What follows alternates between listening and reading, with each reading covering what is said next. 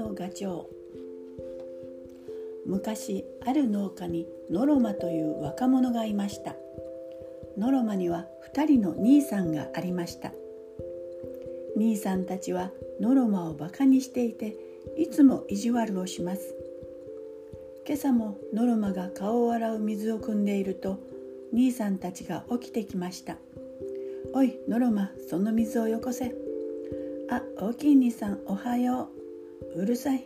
さあさっさとどけ」大きい兄さんはノロマを蹴飛ばすとノロマの汲んだ水で顔をジャブジャブジャブ。ノロマは怒りもしないで2番目の兄さんの水も黙ってせっせと汲んでやるのでした。お父さんとお母さんは利口な2人の兄さんばかり可愛がっていました。食事の時も兄さんたちには大きいパンとたっぷりのミルク。ノロマにはパンもミルクもちょっぴり。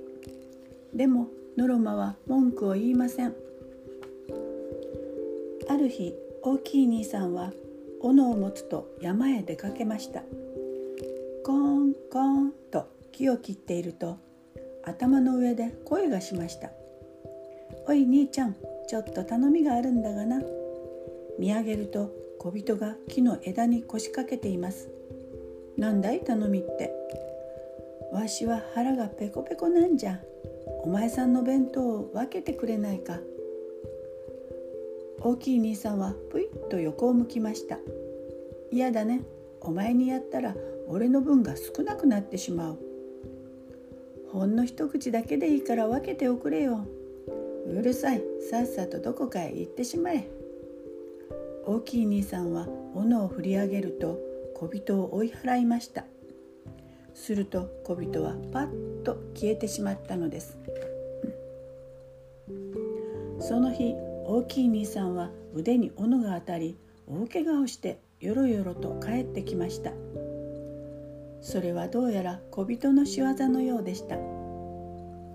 次の日は2番目の兄さんが森へ出かけました。コーンコーンと木を切っているとまた小人が現れて言ったのです。おい兄ちゃんパンを分けてくれないか？嫌だね。誰がやるものか？そんなこと言わずに一切れでいいから。嫌だと言ったら嫌だ。絶対にやらないよ。分かったよケチだな。ではもういらないよ。小人はスーッとどこかへ消えていきました。2番目の兄さんはまた斧を振り上げて木を切り始めました。コンコンコン。するとあ危ない。木がこちらへ向かって倒れてきたのです。いやー大変だ。兄さんは慌てて逃げ出しましたが木はドッスンと頭の上に落ちてきたのです。これもどうやら小人の仕業のようです。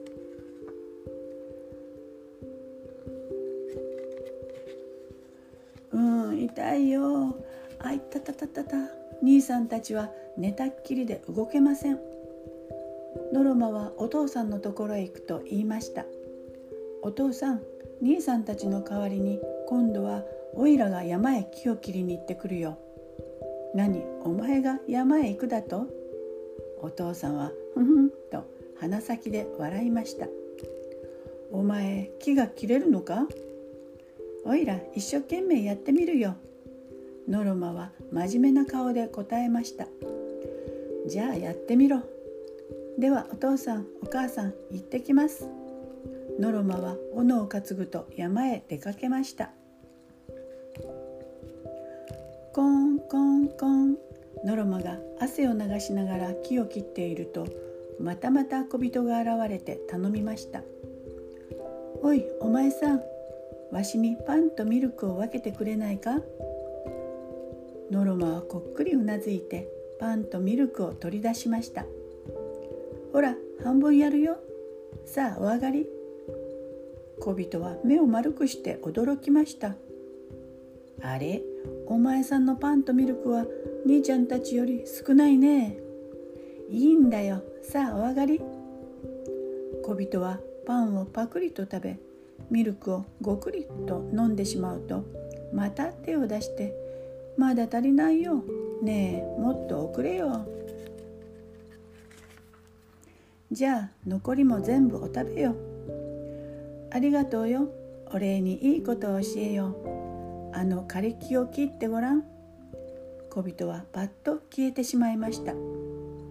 ノロマが枯れ木を切るとまあ金色のガチョウが出てきたのです。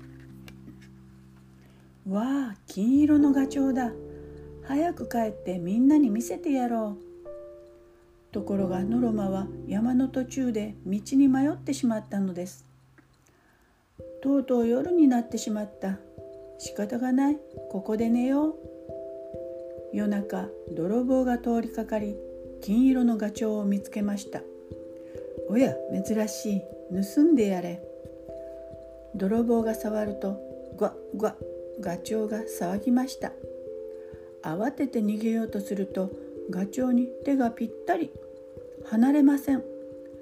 ガチョウの鳴き声を聞きつけて兵隊が走ってきました。おやお前は泥棒だな。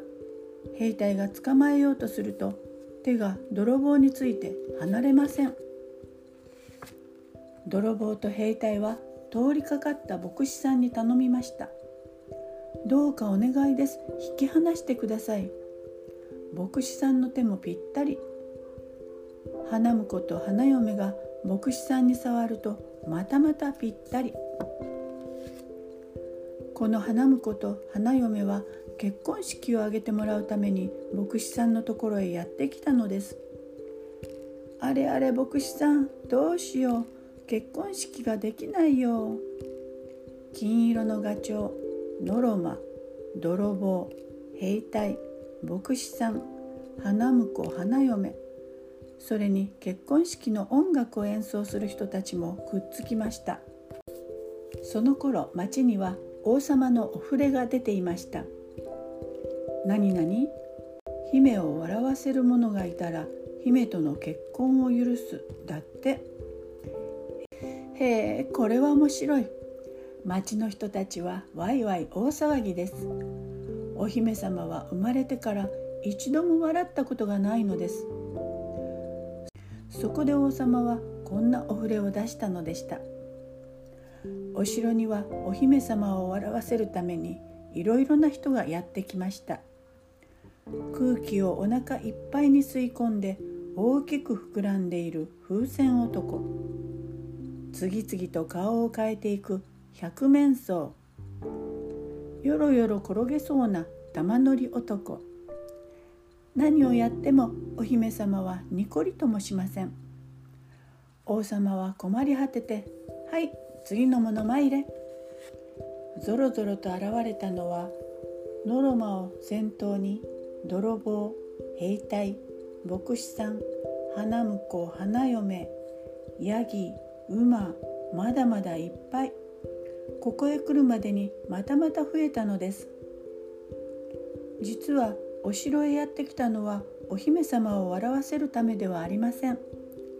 王様に頼んで何とか離れ離れにしてもらうつもりでした。でも王様はそんなこととは知りません。さあ早く何かやってみ。王様が言った途端犬と猫が喧嘩を始めました。ワンワンニャーニャーつられて馬がヒヒン。ヤギがメーガチョウがゴンゴン楽団のラッパがプーカプーカ。花嫁が泣き出し兵隊が鉄砲をババーン。その音に驚いた泥棒が飛び上がって「ひゃーた助けてくれ!」騒ぎはまだまだ続きます。王様はゲラゲラ大笑い。その時お姫様の目が細くなってニヤ。それから急に声を立てて「おほほほまあ面白いこと。おほほほ」王様は喜んだのなんのって。姫が笑ったぞ。初めて笑ったぞ。姫様はいつまでもいつまでもおかしそうに笑い転げました。それを見て王様もノロマたちも笑い転げました。王様はノロマに言いました。よし約束だ。お前と姫を結婚させよう。その時おや金色のガチョウがノロマの手からふっと消えたのです。いつの間にかつながっていた人たちも離れていきました。みんなはノロマを囲んで大騒ぎ。こうして思いがけずノロマは美しいお姫様と結婚することになったのです。その頃あの小人はブツブツ言っていました。あれっぽっちのパンとミルクでノロマを王様に？こりゃちょっと甘すぎたかな。でもいいや。ノロマはいい王様になるだろう。そう。この不思議な出来事は金色のガチョウに化けていた小人の仕業だったのです。そよそよと爽やかな風が吹き美しい花が咲く頃ノロマはお姫様と結婚しました。窓に映る二人の影のなんと幸せそうなこと。小人もまた金色のガチョウになって満足そうに2人を見上げるのでした。